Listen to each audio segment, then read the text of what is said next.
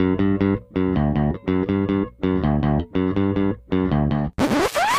there, this is Jay from Filmstrip dropping in to let you know you're about to hear a classic episode from our archives. Some of these shows were produced before we called the show Filmstrip Podcast, before we used popcorn ratings, uh, had the standard intro song from Frozen Lake 121, or really even knew what we were doing recording and editing the show. However, there's a lot of fun in them, and we hope you enjoy. Just wanted to let you know in case you noticed the differences. Now, on to the show.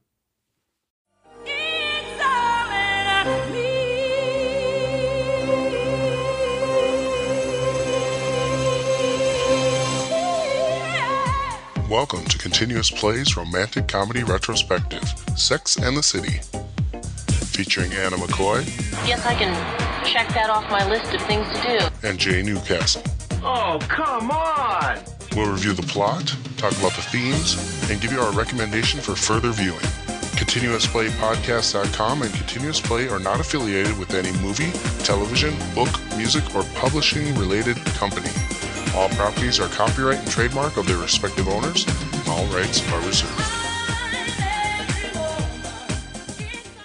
Welcome into Continuous Play Podcast Romantic Comedy Retrospective Series. We're in our last episode, and it's time for one of Anna's favorite films, the 2008 blockbuster Sex in the City, the movie that uh, was spawned from the hit television show, the HBO comedy series of the same name, brings back Sarah Jessica Parker, Kim Cattrall, Kristin Davis, Cynthia Nixon, Chris Noth, even Jennifer Hudson and Candice Bergen get into the uh, the actions. Directed by Michael Patrick King, and this thing was a was a massive hit on television. It it's grossed over 400 million dollars worldwide, and they got a sequel to it coming out later in 2010. And I know this is one of your favorite series. It's one of your favorite films. It is. I love it. I love the series. I love the film. I'm looking forward to Sex and City 2 coming out, and I can't wait. When we were talking about putting together the romantic comedy retrospective, and as as we've said before, we decided we're going to do four films. What four are we going to pick? You know, we went with Pretty Woman because that's obvious while you were sleeping because you got to have a Sandra Bullock. We did Runaway Bride last time because we had to go with where it goes wrong, even with the right, you know, kind of actors. And then this was the more modern version of And, and we should say this about um, modern romantic comedy. Sex in the City is, is a microcosm of what a lot of them have become now. Instead of being star vehicles for one or two people, the modern romantic comedy is an ensemble. It's a story about a lot of things going on at once, and it asks the audience to keep up with a lot at the same time. Yes, it does. And I think that Sex in the City has the right idea where you just follow four people versus some movies like the one that just came out Valentine's Day where you're following 15, 16, 20 people. Yeah. I think I think if you go much over four, you're it, it just the whole movie just falls apart. But I think that three or four is a good number and you can follow them and they all need to be central and connected in some way. I agree, and, and because we said I, we should say this from the get go here. Now, Anna, you were a big fan of the TV series, right? I am. Fo- followed it all the way through. Yes, and I have every single episode on DVD. Okay, so you own the whole bit. I will say and this. I own the trivia book. I, I own the trivia game, and I own the Sex and the City coffee table book that Kiss and Tell. So, folks, And- if, if you want to send us gifts at continuousplaypodcast.com, uh, you know what to get Anna now. I will say this now. I knew as much about Sex in the City as is just meta knowledge in pop culture. All right. I knew the name Carrie Bradshaw, which is Sarah Jessica Parker's character. I had heard stories about Samantha, which is Kim Cattrall. I knew Kristin Davis and Cynthia Nixon from other things. Uh, uh, Charlotte is Kristin Davis, Miranda is Cynthia Nixon, and of course Chris Noth to me will always be Detective Mike Logan from Law and Order and Law and Order: Criminal Intent. Eh, eh, you know, so I knew them from other things. I knew I had never seen an episode of the show. I'd seen pieces of it here and there, and what I had seen was on cable. I saw like what TBS has put out now in syndication. So as I've been told, I haven't really seen the show because this is an HBO show and it's rated R for a reason, and and we'll get to that in a little bit. But it's it, I knew nothing about this going into it. Okay, so I'm the newbie here, and because I'm the newbie, it wouldn't be fair for me to do the plot summary. So I'm going to turn it over to Anna, uh, our loyal co-host here. The floor is yours. Please give us a plot summary for Sex in the City. Well, thank you. I've been waiting on this all day. um, Okay, so I'm not going to go into anything about the series until after the plot summary. I'm just going to summarize the movie just in case you are like Jane, you know nothing about the series. So, basically, the story we pick up right where the series left off, but it's three years later. And our characters are basically right where we left them. Miranda is still living in Brooklyn with her son and husband. Charlotte and her husband are raising their daughter Lily, which they adopted from China because they're reproductively challenged. And Samantha has our oversexed cougar has moved to LA from New York to be with her boy toy, Smith Jerrod and manage his career. And then finally we catch up with Carrie and Big, and they are looking for an apartment where they can live together and build a life. And eventually that leads to a marriage proposal. So now we're in wedding mode. Carrie Bradshaw is in wedding mode. And there are a bunch of different storylines going on here, and they all kind of center around Carrie and Big. At first, Carrie is planning this very small, intimate, stylish wedding. And she kind of gets input from Charlotte and Charlotte's um, wedding planner, Anthony, who's very lovely. And she, she, the wedding kind of gets out of control. She's, she gets she gets um, invited. She gets invited to do the Vogue age issue for 40 as the last single girl, and she's in all these couture wedding gowns by Vera Wang and Carolina Herrera and Vivienne Westwood. And Vivienne Westwood winds up sending her the gown she does the shoot in for her own wedding. So this wedding just kind of gets real caught up, and she becomes not really, but sort of a bridezilla. And in all this bridezilla ness, she doesn't realize that Big has apprehensions about this wedding. This is his third marriage. You know, I think he doesn't want another failed marriage. He wonder he's wondering how he's going to look to his colleagues and his friends and stuff. And so, meanwhile, in Brooklyn, Miranda and Steve are not having any sex because of her hectic schedule, and they have a small child, and that's putting a lot of pressure on their sex life and their marriage. So, Steve decides to have a fling, a one time thing and he confesses it to Miranda, and she kicks him out.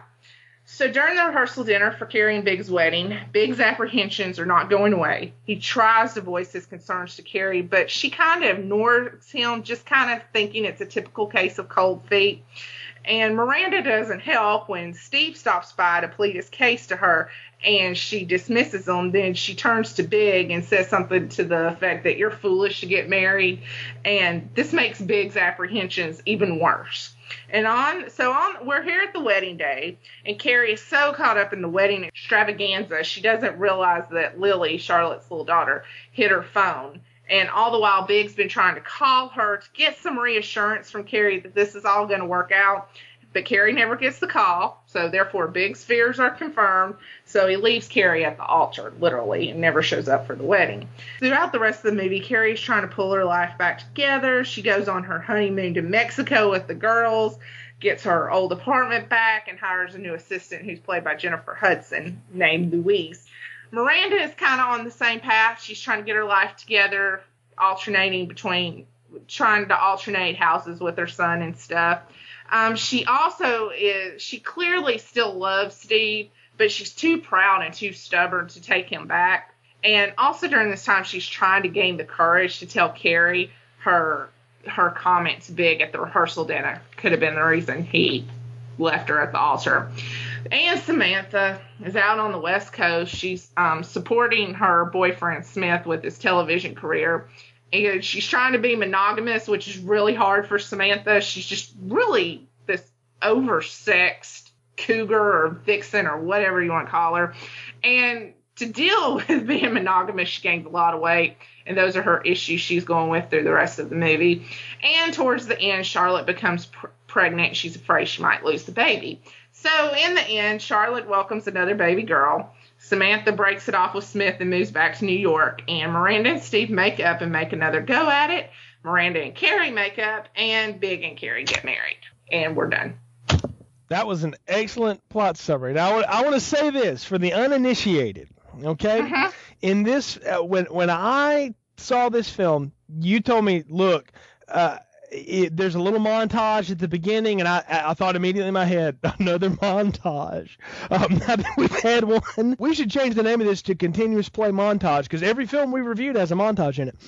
Um, Yes. it, it really does. It's been the oddest coincidence. Every one of them does. But anyway, the, you said there's a little montage at the beginning that'll give you enough about the characters that you'll know what they are. And, and I kind of told you what my, my meta knowledge of them was, and I think I pretty well had it down as to who they were. I, I paused the movie after the first five minutes and I said, Who are these people and what planet are they from? Because they're speaking a language I don't know. And my wife immediately informed me she's talking about designers, which I know nothing about designer clothes. So that was part of it. And I didn't get anything from the opener about who these people were. Okay. I'm going to say this from the outset. If you have not seen the television show, I, I, I won't say it's required, but I think you got to have somebody break it down for you a little bit so you get an idea of what you're walking into because this is a film built for fan service. If you hung in there with this show and then you go to see this movie, you're rewarded with with a billion things in it that pay off from the show.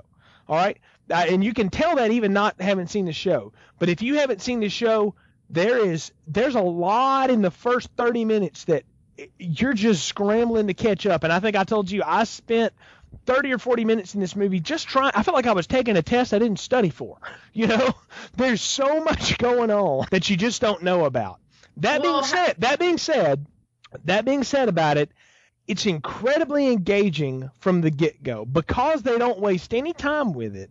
They throw you right in the middle of it and they start you into the plot almost immediately with this thing. If you've watched the show, you'll realize it's like a kind of shortened season of the show was only 30 minutes it wasn't an hour and it's kind of like a shortened season of the show Mhm. it's it's like you're watching all your dvds back to back to back to back is basically what it is I said it was directed by Michael Patrick King. He's a holdover from the show. Not only a director, but he wrote many of the seasons, and I think he's responsible for the season finales of this thing as well. So he's had a direct. This this is like when Star Trek: uh, The Next Generation started making movies. They would bring people on from the show to, to make it. So there's some continuity there between the two. And and having since having watched this film, I've gone back and seen a few episodes of the show and actually watched a couple of them online, and you can see a consistency to it. But I will say this does not look like a television show on a movie screen. This thing looks like a movie. It is well shot. They spent $65 million on it. A bunch of that's in the cast, but they spent some money on production here too. It looks good. It's a very good looking film.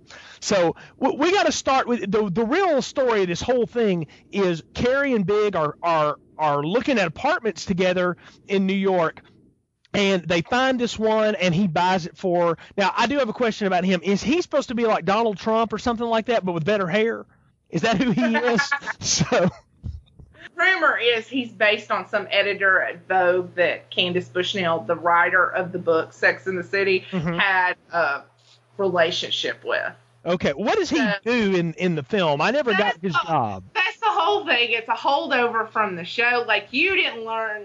Uh, let me ask you a question. You watched the movie. His real name is given in the movie. What's his real name? his real name is john i can't they Okay, they, so they use they use the whole name but i can't remember it off the top of my yeah, head it's John James Preston. Preston. okay But anyway, um, they go through the whole six seasons of the show, and until the last five seconds of the finale, you don't figure out what his real name is. He's constantly as big, and he's always kind of been this ambiguous character. Like you don't really know where he gets his money. Like there's a point in the fourth season where he leaves New York and moves to Napa to run a vineyard and he basically stays there for the rest of the show, carrying him going back and forth sometimes for whatever reason. But he, so you, it's been this very ambiguous character, and they've never said like, and it goes back to I think this is a female-driven vehicle show. Everything, the fan base, everything is female-driven. So the men, the male characters to me aren't as developed as the female. Like Miranda is the lawyer. Samantha's the PR person. Charlotte at the very beginning was ran an art gallery and Carrie's the writer. They're more defined. The men are a little more ambiguous, kind of. It's like, oh, he's rich and he's got money, but they don't really tell you how. Okay. And that, that's a holdover from the show. Okay, I was going to say that later on. I I felt like that we know very little about the men in this series, and Mhm. we're not supposed to because this isn't about them. This is Right. about these women, and I want to say this too. I, I've read reviews of this show and of this uh, of the film that kind of knock the fact that uh, it portrays women as these, uh, you know, fashionista, cougar, you know, women and stuff like that. But I want to tell you, be, beyond th- those character archetypes that they're playing, these are four career-driven, smart, funny women who have been I, I take just from little things I caught in the film that they are lifelong friends. They've been friends since they were kids together in this city, and they've gone through a lot together. You figure they've gone through a lot together through what, how much seven seasons of a Six television seasons of the show. six seasons of a television show. So you figure they've gone through a lot together. These women have, and and they play it, and it's it's. I'm gonna say it. I- I thought it was really mature. It was it was real. I you know I complained in the last movie that no one in Runaway Bride felt real at all. Mm-hmm. Well, I, I, I'm aware that these are actresses and actors playing roles, but everybody feels they feel like they're they're their character. Like you can buy that these people are these people in this film. It's easy to suspend disbelief with these characters. And again, I have no connection to them except you know what I know them from in other things. And I, I'm I'm 30 minutes into this, and even though I'm behind, I'm bought into what's going on with them. And, and I'm I'm buying into these relationships and these issues they're having. Big and and Carrie are trying to buy an apartment. They decide to get married together and he goes along with it and there's this whole should we have this big wedding should we have a small wedding her girlfriends are dealing with their own lives i thought miranda and her husband's story was was really neat you know th- they're two married people who just kind of pass each other in the night you know and and they're trying to figure out what to do with each other. And there's just there's so much cool stuff going on there. It, it, it hooks you in real quick even though you don't know anything about any of them. You know at least I, I didn't know anything about them i was hooked into it pretty quick. Well, actually, as the person who's watched the show and everything, Mhm. I thought the that's funny because I thought the Miranda storyline was the most contrived. yeah. I, I thought it was it was just like we had and I guess you're right. I understand how Miranda feels. My husband and I both work and we both have small children and there comes a time where it's like we just want to get to bed, we're tired. So I can relate to Miranda and actually throughout the show Miranda has been the character I relate to the most. She's cynical kind of like me and I relate to her. So I can relate to it, but I just felt it seemed out of character for Steve for watching him from for six seasons because he's kind of stood by Miranda and he's kind of always been the person to kind of keep her from being so cynical and stuff. And I just and with the way the finale ended and stuff, I just found that the most contrived. It was like, okay, we need some kind. We we need something for Miranda and Steve. Oh, let's let them ha- be unfaithful because they can't do anything because of her hectic schedule and she's going to be too stubborn and proud to do it, which Miranda is stubborn and she is proud, but I just thought that was the most contrived. I thought they could have come up with something better. I'm not saying it doesn't work, but I just thought they could have come up with something better. What? I don't have an answer for, so. Well, I- I'll I'll say this as the outsider, the one person there that looked like they had nothing to do except smile and be nice to everyone was Charlotte, Kristin Davis. Oh yeah, she had no storyline. What she like I said, the only thing I said in the plot summary is that she had a baby and she was worried about losing it.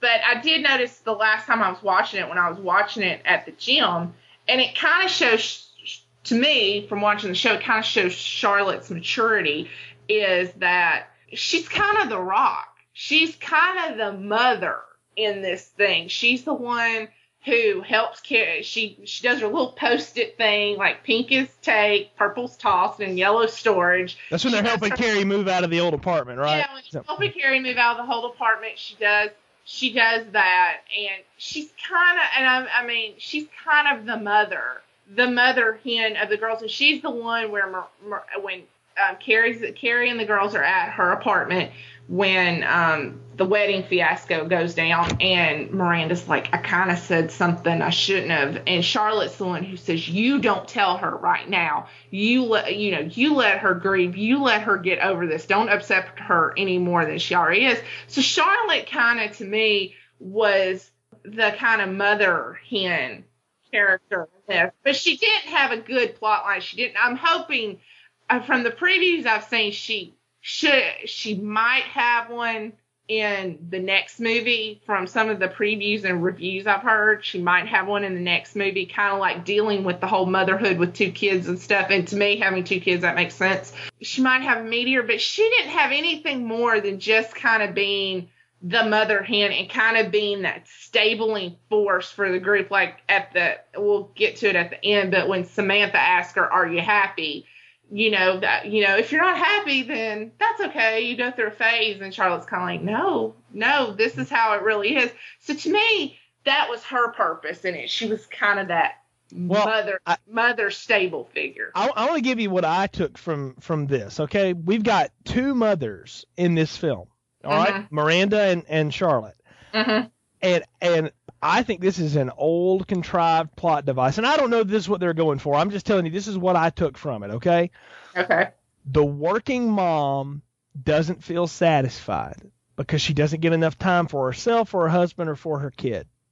Charlotte, who's not working, from what I took in the film, is the stable, sane saint of the group. And I, I'll tell you, I, I'm not a woman. I was sort of offended by that. I kind of well, thought, I, are, are, are we still still pushing that out there? And I don't know that that was the purpose, but I took that away from this as a side piece of the story. Is that we there's there's some old there's some old sexism still out there that's oh. even prevalent in the in the biggest chick flick of all time. Oh, um, first off, I will give you a gold star because I didn't even pick up on that. So good job, Jay. But I didn't pick up on that it is you're right it is sexist and in the real world i get completely offended by that and i'm i'm like i don't know what's wrong with these women. They're unambitious and there's nothing wrong with staying home with your mom. It's just like I say, the liberal in me coming out, I'm like, what's wrong with these people? People work, we work, women have worked so long to be able to do this, and we don't make as much money as well, men. I can't but, believe they do that. Before we go any further with, with holding Sex and the City up as feminist uh, propaganda, we should probably stop because it, it's, uh, you know, one look at the Samantha character and we kind of destroy, you know, 80 years of progress. So, because uh, cause she is, I think you described her best as the oversexed vixen of, of oh, the yeah. That is her all the way. And I want to tell you, Kim Cattrall's made a career out of that character. She even played that as a Vulcan in a Star Trek movie once. It, it's very weird, and there's a really awkward mind meld scene between her and Leonard Nimoy, who's who could be her great grandfather if you did the math right. Uh, I, I, mean, it, it, Go watch if you want to. Uh, just go Google that scene. It's it's on uh, uh, YouTube or something, folks, and, and watch that. It's it's awkward and weird, but her face has not changed in 40 years. She plays the same look as she's always played. And I'll give her credit for this. All I knew about her character coming into this was she's the oversexed cougar vixen, and she played that role perfectly. But I thought it was funny that you mentioned they tried to make her monogamous for this film, but she can't ever get up with her TV boyfriend husband because he's always working or, or whatever. So she like watches her neighbors getting it on next door. And I'm going to tell you right now, I've never actually had that happen to me, but if I did, my first inclination would not be to stare, it would be to turn the curtain. Uh, I don't know about you. I, I found that really weird and awkward. Maybe that's just me. I, I took it though as that would be something Samantha would get off on and would spend time watching. Samantha had the funniest lines in this whole movie. The Botox, like that works every time. I think she had some of the funniest lines in this movie and um and one one part where um he, Smith gives her the flower ring and he's like, I gotta go to bed, I got a six AM shoot, I gotta work out and stuff. And she's like, before you know it, we're only gonna be having sex like four times a week. And then, you know, I think she had like some of the funniest funniest lines and then gaining all that weight at the end was just hilarious. Yeah, I think she had some of the li- best lines, but if you watch the very first episode of the series, it, in the very first episode, all of them are together, and it's actually um, Samantha's. But God, I don't even know what birthday it is. It's maybe 35th, but she's probably lying. You're watching the you're watching the first episode, and they all just Samantha's the one like you need to just do like I do. I have sex like a man, and that's supposed to be her characters that she does this really unemotional. She's just in it because it feels good and it feels right. And there's one line she says in the show. She says, "I'm a trisexual. I'll try anything once." she says that, and that's just her. She's just sexually, she's just open and honest, and she's just out there, and she sees what she likes, and she goes for it. And there are times, and there's towards the middle of the series, um, she actually got a real kind of boyfriend or was in a real relationship and she got her heart broken and you that's when you start to see some depth to Samantha that she's just not this one line takeoff kind of thing you know she's not just there for Well, sexual laughs or something That, that's what I was going to say. You, you going into this, you you know Carrie is going to get the bulk of the really meaty emotional stuff because this story's about her. This is Yeah. this is about her. You take Miranda and Charlotte as two sides of the mother coin, all right? Mhm. But you expect Samantha to just be the comic relief and the and the sex kitten of the film, but she's the one that's actually pretty heartbroken. I mean, uh, Carrie gets pretty heartbroken too. I mean, anybody gets left at the altar, unlike the men Julia Roberts dumped in, in Runaway Bride. Uh, it, she's you know she's gonna get heartbroken, but Samantha gets pretty heartbroken here because she's trying to make herself be something that she can't be. Right And, and and you get and, and there's this running monologue with the, with this, and I, I don't know if that's part of the show that Carrie narrates everything. Yeah, she does. At the beginning of the first first and second season, it was kind of like Ferris Bueller's Day Off. She would talk directly to the camera. Okay. And then like the third season, they started just doing like these her narrating it. Okay. Of, like telling you what she's thinking. Okay, well, it, it that that was really really a neat device, by the way, because and they pay it off in the end because she's reading this book at like some you, get the idea she's written a book and the books have been the basis for the show and now And this that's book what is she's supposed to be reading in the show. She was reading from her column. Like these Okay. episodes were all one of her columns. Okay. And in the in the show, you would see her type. Like she Okay. asked but it's just not this monologue that happens from out of anywhere it pays off to something. So you you get the idea of where that's coming from.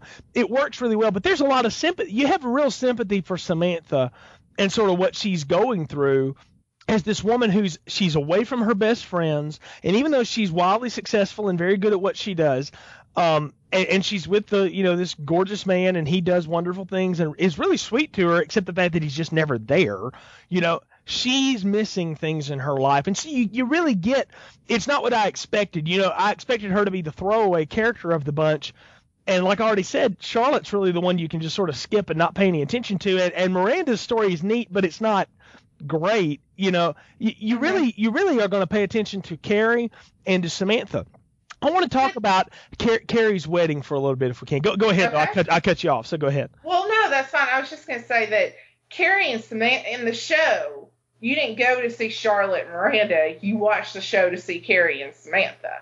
Okay. In the show, and uh, I mean, and that's my experience. And Miranda and Charlotte have had some good lines. Charlotte, I think, in the show had some of the most relatable. uh, She and Miranda probably had the most relatable relatable lines like they do in the movie, but they were always kind of in the background. You watched to see what was going to happen to Carrie, what was going to happen to Samantha, whether it was who Samantha was going to do next, or whether if Carrie and Big or Carrie and Aiden. That's what you watch for. And Miranda and Charlotte were just kind of the supporting players, and it kind of pulls over to the movie as well. I, I I get that now, and I can see how that that would work. I want to talk about Carrie and, and Big's wedding and sort of how that Okay. that goes. But now that thing starts as like you said, it's going to be small, it's going to be simple. She buys this classic sort of Audrey Hepburn dress, and her friends are like, "Oh, don't you want something more lavish?" And she says, "No, no, no, no, no. It's going to be simple. We're not going to do this big all-out thing." She goes along. People find out about it, and she uh, becomes mo- a model for a photo shoot in Vogue, and she gets all these great dresses. And I, I don't know if it's Vera Wang or somebody else like gives her the dress. Yeah, it's Uh, Vivienne Westwood. Vivienne Westwood, uh, whom I assume is, is a famous designer. I clearly don't own any of her clothes. Uh, she she um, she gives Carrie this beautiful dress um, because she saw her picture and said, "Oh, it's you," you know. And, and so this wedding becomes this huge thing. And all along, Big is really, like you said, he's really scared about this wedding. He's apprehensive. And the bigger the wedding gets, the smaller he gets. I thought that was a neat juxtaposition of, you know, you've got this character who's this I, I don't know what big is a reference to. I took it as he's the big man in the room. He's the big chief. He's the big man on campus. Whatever you want to That's call it. exactly that's exactly what it's in. I kind of took that as that, but at at this he is out of his game, and he and I think he knows Carrie is out of what she really wants to, and this has become a corporate big thing that he doesn't want, and it shrinks him down to size, and he he gets scared. And, and runs away. And you know, we complained about in Runaway Bride, Julia Roberts had no real good reason other than she just didn't match with these guys to not get married to them, so she should have never been engaged to them to begin with there's no reason I have no reason to believe these two people shouldn't be together. All right, just from what I've seen them eh, about them in the first hour and a half of this movie, I want them to be together. Okay, but mm-hmm. but I get why they they both are apprehensive, and I get why he has cold feet at the last minute. I, I felt real sympathy for why he got scared and got spooked at the last minute in this. I would classify this more as a dramedy than a com than like a typical romantic comedy. It's funny, Mhm. but it does have some drama in it. But that's what a good when you have something to work with and you have good characterization and you have good actors and you have um, I don't know if Michael Patrick King is the best director, but you got to admit he knows the characters and he knows the audience. And Oh, yeah. he, Yeah. he delivers and gives them what they want. Mhm. So I think when you have that, the audience will you can make your audience feel what they're supposed to versus something like Runaway Bride where where they don't have anything to work with. Suppose you're supposed to, and I feel and watching the show, Big has uh, Big and Carrie are kind of like these star-crossed lovers. Like she gets in relationship, they go back and forth. They they break and she makes a reference to it the night before the wedding when she's at Charlotte's and Charlotte's like I knew she'd always end up with Big and one of them's Carrier Samantha says oh after the first breakup? And Miranda goes and Charlotte's like yes and Miranda goes after the 15th and she's like yes I knew she'd always end up with him. Kind of this perpetual commitment phobe kind of Well, let, let me ask you this: that it, it was that a big like fan service at the end of the show that they wound up together? Was that what everybody wanted as a fan of the show? Is that what you wanted? Yes, because they, and I think it says it best. My mom recently has too much time on her hands, and she's now watching 16 and Pregnant on MTV. So, anyway, I got her watching Sex in the City, and she borrowed my DVDs and stuff. And at first, when this first came out, she's like, I don't like this. I don't like the music, the language, and I don't like this. And she actually got to watch it. She's like, oh, it's really good. I want to see what happens next. And um, in the series, um, which he's in the second movie, John Corbett plays her boyfriend Aidan, and they were actually she he was actually engaged to Carrie for a little while. And my mom's like, I just wondered what on earth would make her not want to marry John Corbett, but she watched it all the way through and she's like, she belongs with Big. They mm-hmm. are together. They belong together. And people are so passionate about this show that I've heard people say, like, I can't believe she broke up with Aidan. Like it's their like somebody they know, like their sister or something. See, I can, I, I can relate to this as as a fan of Buffy the Vampire Slayer. That show, you, Uh-huh. you always want Buffy to wind up with Angel, even though she has this whole relationship with Riley and Spike and these other men and stuff. You, you really want her to wind up with with Angel, play you know David Boreanaz. Eh, eh, You want that that to happen. So I can I can relate on that level of there there are these two people you want together. I guess that's not a great example though in the end because they will kill each other if they're together, Buffy and Angel. But but anyway, uh, yeah, you kind of want those people together. They're your star-crossed lovers, if you will. They're the Yeah. Romeo and Juliet of some sort, and it it works on that level. It, the, wedding, of course, it falls apart. He can't get up with her. he, he changes his mind at the last minute, but she's already pulling away in the limo. He can't catch up to her. She goes with the girlfriends to Mexico. There's a lot of hilarity ensuing.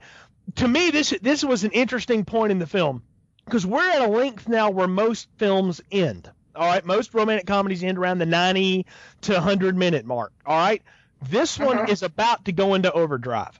They get back to New York, and we're going to introduce an entirely new character, Louise, played by Jennifer Hudson, who a lot of you will know from Dreamgirls and from American Idol and stuff like that. I, I want to tell you, I never really paid attention to her at all much. I loved her in this. She was wonderful in this movie. She, She was. I was- great in this. I was um, curious about when I heard they were casting her in it. I'm like, oh god, and she was. She did a wonderful. She did a wonderful job. She was kind of there to pick up the pieces and kind of shove Carrie in the right direction, which is ironic because she was younger. They, she's younger. Here's this 20 year old something like, okay, let me. Your website's a mess. Let me do it. Okay, you don't want to get emails from this guy, so she puts it in spam. Okay, you need a phone. Here's your phone. And Carrie's just kind of like going through life and this this kind of days of being brokenhearted and stuff. And this girl's like, okay, you got to get in the real world. Here's your phone. Here's your computer. You know, let's decorate your apartment. Let's get that book out. Here's your mail. You got to answer your fan mail. And she's kind of shoving, you know, kind of helping Carrie go through the motions and get to the other end of the tunnel. But she's this 20 year old and Carrie's this 40 year old. Well, you know, Ca- Carrie and Miranda have this big falling out because Miranda confesses about the, the fight she had with Big Mhm. uh, uh, at the rehearsal dinner, and and Miranda then starts to pick up the pieces of her life with Steve. They go to counseling, they start working through their problems. Samantha yeah, goes through her arc, leaves California, comes back to New York, breaks up with her friend. You start getting the band back together, okay? They even give Charlotte a little something to do. They give her anxiety over the baby because uh, you know my life's too perfect, something's going to go wrong. Uh, again, we both have commented that kind of felt forced and weird, but whatever, it's there, it works, you know. But but you start to see everybody starting to put their lives back together and and I think it's funny that the way they start putting their lives back together is they have to go back to what they were at the beginning of this film, or or even in the show. They all have to be in the same city together, around the same places, doing the same things. That they they need to get back into their routine. I felt like this the movie was taking us back to maybe something that was in the show that that we have to get these people back to where they were, where they're comfortable. So we can move them forward. Was that what was going on? I mean, Samantha did not belong in Los Angeles with, you know, being in a monogamous relationship. She, that is not her. And I think she makes a, con- a comment in it. How can I keep myself from doing something that feels so natural to me? Mm-hmm. And that's what it is. This constant string of men and wild sex is what is natural to Samantha. I know it sounds really stupid, but it actually, I I know it sounds unrealistic and stupid, but it actually works. This and Samantha, you, and another thing, I don't know if I liked it or didn't like it, but if you watch the show, this is not the Samantha character. Samantha is a very powerful and very confident woman who, I mean, I can go on and on about scenes from the show. She runs her own business. She was very like a self-made person. She just she was very strong and very confident. And there's even a line in the very first episode that says um, Samantha had the where Carrie's doing the voiceover and she says Samantha had the deluded self confidence to go after any man she wanted and it usually got her what she wanted. And she's just was this person, this go getter. And that is not the Samantha in this movie. The Samantha in this movie is just kind of lost and she's not herself for anything. And I think that's one thing with the Samantha character. And she says in the end when she's talking to Smith, she's like, Well, I've, I've been in a relationship with you for five, but I've been in a relationship with myself for 49 years. And it sounds kind of selfish, but she's she's got to get back to that because that's not her. L, the LA and a monogamous relationship is just not Samantha, and it's not natural to her. And and, they play that really well. Again, like they said, they've they've played that they've played this against what I expected from all the characters, and it, it makes it engaging and interesting even to somebody that didn't watch the show. I've already talked about Louise Jen, Jennifer Hudson's character, and, and she actually plays a very important role in this because. Carrie says to her in sort of this drop line about I don't want to you know ever talk to Big again or something like that she kind of filters out all communication from him and and we learn through some odd circumstances that he's been writing her these recopied love letters from this book that she was reading to him in bed earlier in the film. And he's been mm-hmm. sending her email and he writes her this great apology letter. And she you know that's been kept from her. And she finds out about it. I, I want to tell you i like the, the way they played that about the way she reacted from that. Because you know the the the standard thing to do is she's going to throw Louise out the third floor window, right? But she doesn't really, and, and I like the way they played that. And we should say that we, we interweave Charlotte's pregnancy with Big here because she runs into him at a restaurant. They have an argument. She goes into labor.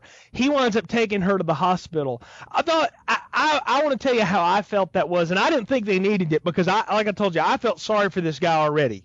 You know, I liked him. I, I understood where he was coming from, but I think they gave him that to do to win him back to people that are going to go, oh, he, you know, did Carrie wrong. She can never love him again.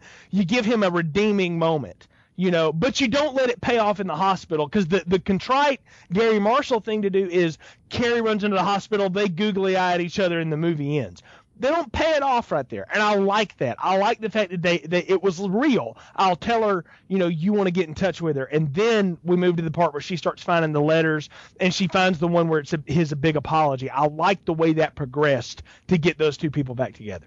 Oh yeah, and it goes back to the series where they've had this cat and mouse game, the star-crossed lovers thing, like, and there it also goes back to a thing if you realize in the whole second half of the movie, even when Miranda tells her and Carrie makes a comment, she's like, I have been going over this in my mind trying to figure out what I did wrong. Carrie has sabotaged her relationship with Big so many times just by overthinking stuff. You know, it's mm-hmm. one of those things you got as the one, and I have a coworker that does this, and I try to tell her, I'm like, look, men are not that complicated. She's like, what if he's thinking this? What if he wants to do this? I'm like, no, I said it's almost like the Jeff Foxworthy thing, where Jeff Foxworthy says, "I can tell you what a man's thinking. He's thinking I'm hungry and I want to see something naked."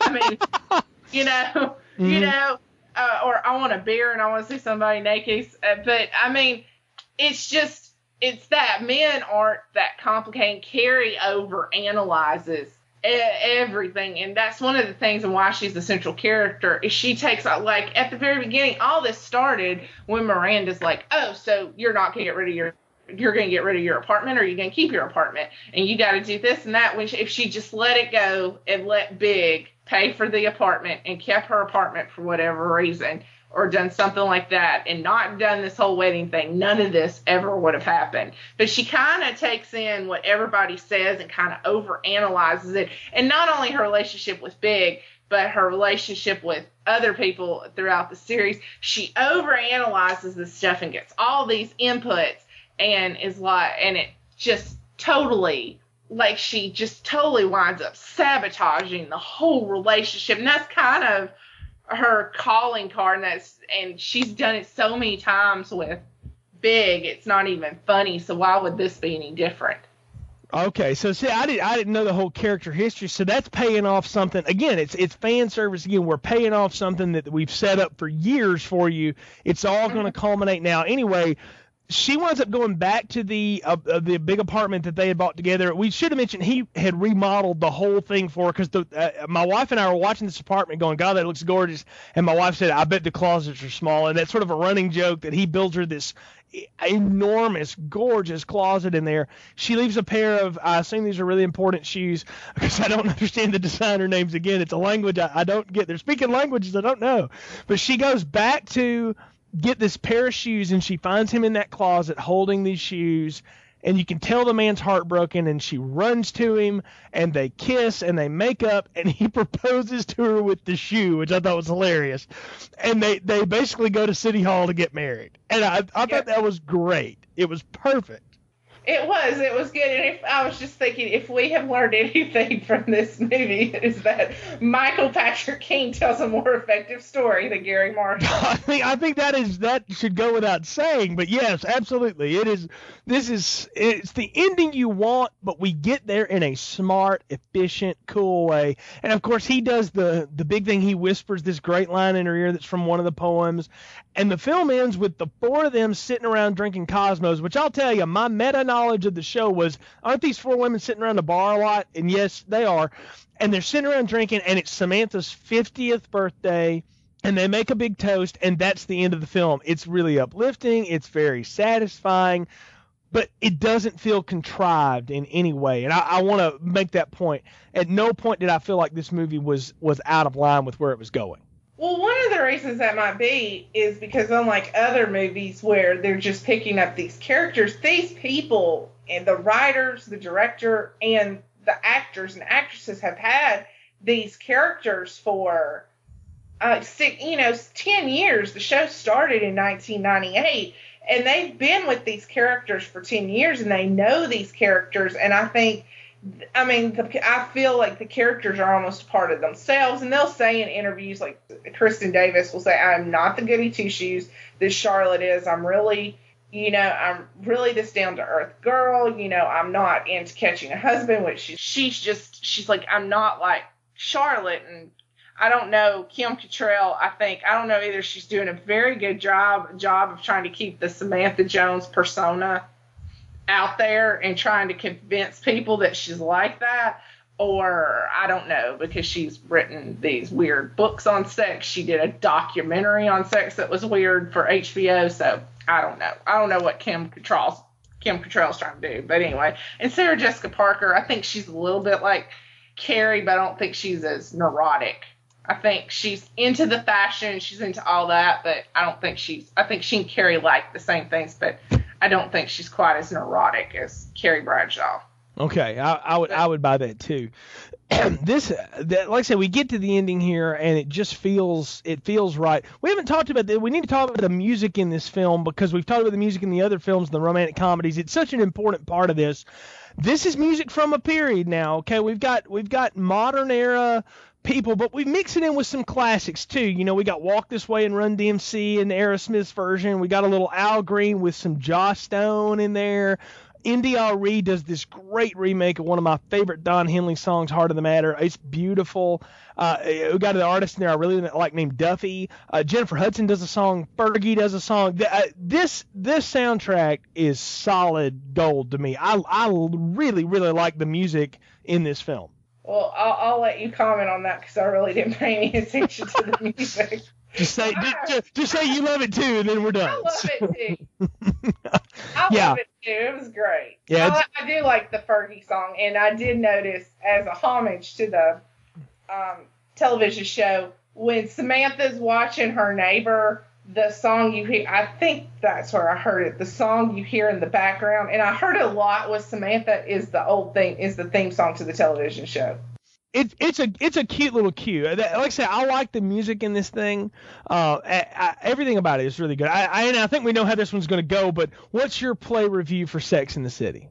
Oh gosh, it is. This is a continuous play. Play. Play it all the. I've watched it three times today, so preparing for this. So I have it on my iPhone, and I had it at work with my headphones on, listening to it and stuff. I had it at the gym today, so yeah, wa- watch this often. I, it's just a great show. It's wonderful. You had no reference to the show, Jay. So what did you think about it? What do you recommend? You know, mine's a two-part recommendation, and I'm going to say this: if you are not a fan of the show, and you and you don't think you want to be a fan of the show, you know, this is a once play because this is a good watch. All right, Th- there's stuff in here to like and just enjoy. It's it's smarter than most romantic comedies. It's big in the ensemble cast, but it doesn't have too many things going on where you feel like you got to be taking notes to keep up with it. Even though I said I was lost a little bit in it, there's stuff in here to enjoy. All right if you are a fan of the show though this is an a, this is a continuous play all the way this is a great example of how to do an ensemble cast modern day romantic comedy and i will go and say that bar none now we haven't really mentioned this about this one This one shares a distinction from the other three films we reviewed. The other three films we reviewed were PG, PG 13, all right? Even though they dealt with some pretty serious themes. This is a rated R movie for a reason. And, and there's some stuff in here the kids don't need to see, but I have a feeling the television version of it would probably be safe enough for you to watch. So if you want to avoid that, you can wait till it comes out on, on network TV. I'm sure it'll be out soon if, if it hasn't already been played on, on, on USA or one of those, you know, TNT or AMC. One of those channels will, will have it eventually. Uh, but yeah, this is this is definitely a watch. Again, if you're not a fan of the show, you don't think you're going to be, it's a once play. If you are a uh, if you are a fan of it, this is a continuous play all the way. I- won't say this is the best film in the series we've reviewed, but it's right up there. This is a very good film, and I had no connection to any of this beforehand, and I walked away from it wanting to know more about the show, wanting to know more about the characters. So, so it worked on that level. Good, and you can learn more if you watch the second movie coming out Memorial Day weekend. I'll give it a nice Indeed. plug. Indeed, yeah, I know you'll be there, and uh, we we might have to tag another episode onto our romantic comedy retrospective. We're at the end of our, our four part retrospective here, Anna, and, I kind of uh, clipped it away there just a little bit. Best film of the four that we watched: Pretty Woman, While You Were Sleeping, Runaway Bride, or Sex in the City. I would say Pretty Woman because I think Pretty Woman is a precursor to Sex in the City. I think if there was no Pretty Woman, there would be no Sex in the City. I th- I personally think because I think Pretty Woman and the Vivian Ward character and the way Julia Roberts played her just you know kind of opened the door for very strong female characters because even though she was a prostitute, she was a very strong character and she was a very good character and a meaty character for women. So, and as a huge fan of the show, I love Sex in the City, so that's great. And While You Were Sleeping is a cute Sandra Bullock vehicle. It's her cutting her acting chops on on that and cutting the romantic comedy chops that we really love in some of her later movies like Miss Congeniality and stuff. And then just Runaway Bride's just a disaster. So that's what I have to say about that. I would agree with you that Pretty Woman is is a linchpin film for romantic comedies. Romantic comedies have been around since silent movies, y'all. They, they, they always have been, okay? And, and they will always exist in some form or another. That one is very important. That is a great film. I'd hold Sex in the City up there with it. I think you could even watch those two as a twofer and, and get your fill, even if you're not a fan of the show or, or stuff like that, and maybe not even a fan of these, but you just, you know, you're going on a date or you want to watch some with your with your significant other. They're two that can work for you. While You Were Sleeping is a cute movie. I wouldn't go out of my way to see it necessarily, though I do like it. I think I gave it a continuous play rating. It's a good movie to watch. But the, the Pretty Woman to me is the best one of the ones we've reviewed. But hey, there are a billion other ones, and we know there are. That's why we want you to visit our website, continuousplaypodcast.com. Look, our webmaster Brian puts a lot of work into that. Go on there, go on our forums and leave a message about, hey, why don't you guys review this? Or what do you think about this? Or disagree with something we've said or agree with what we said. We like that too. Go visit our website. And if you download us from iTunes or Zune, hey, throw us a review up there. We really appreciate it. We don't do this for money. We just do this for fun. And we hope you've enjoyed our romantic comedy retrospective. Next, folks, we've got a big, big fun ride. It's summertime. And when you think summertime, you got to think of a big movie that's a big ride. Anna and I are going to do something a little different here as we begin summer. The kids are getting out of school. Anna's a big fan of animated films. We've talked about that throughout these podcasts. We're going to do a twofer where it's people and tunes, tunes and people, Mary Poppins, and Who Framed Roger Rabbit. That's going to be our next series coming out in June for you. Please tune in and check us out again. Until next time, I'm Jay Newcastle for Anna McCoy. Thanks for tuning in to Continuous Play Podcast.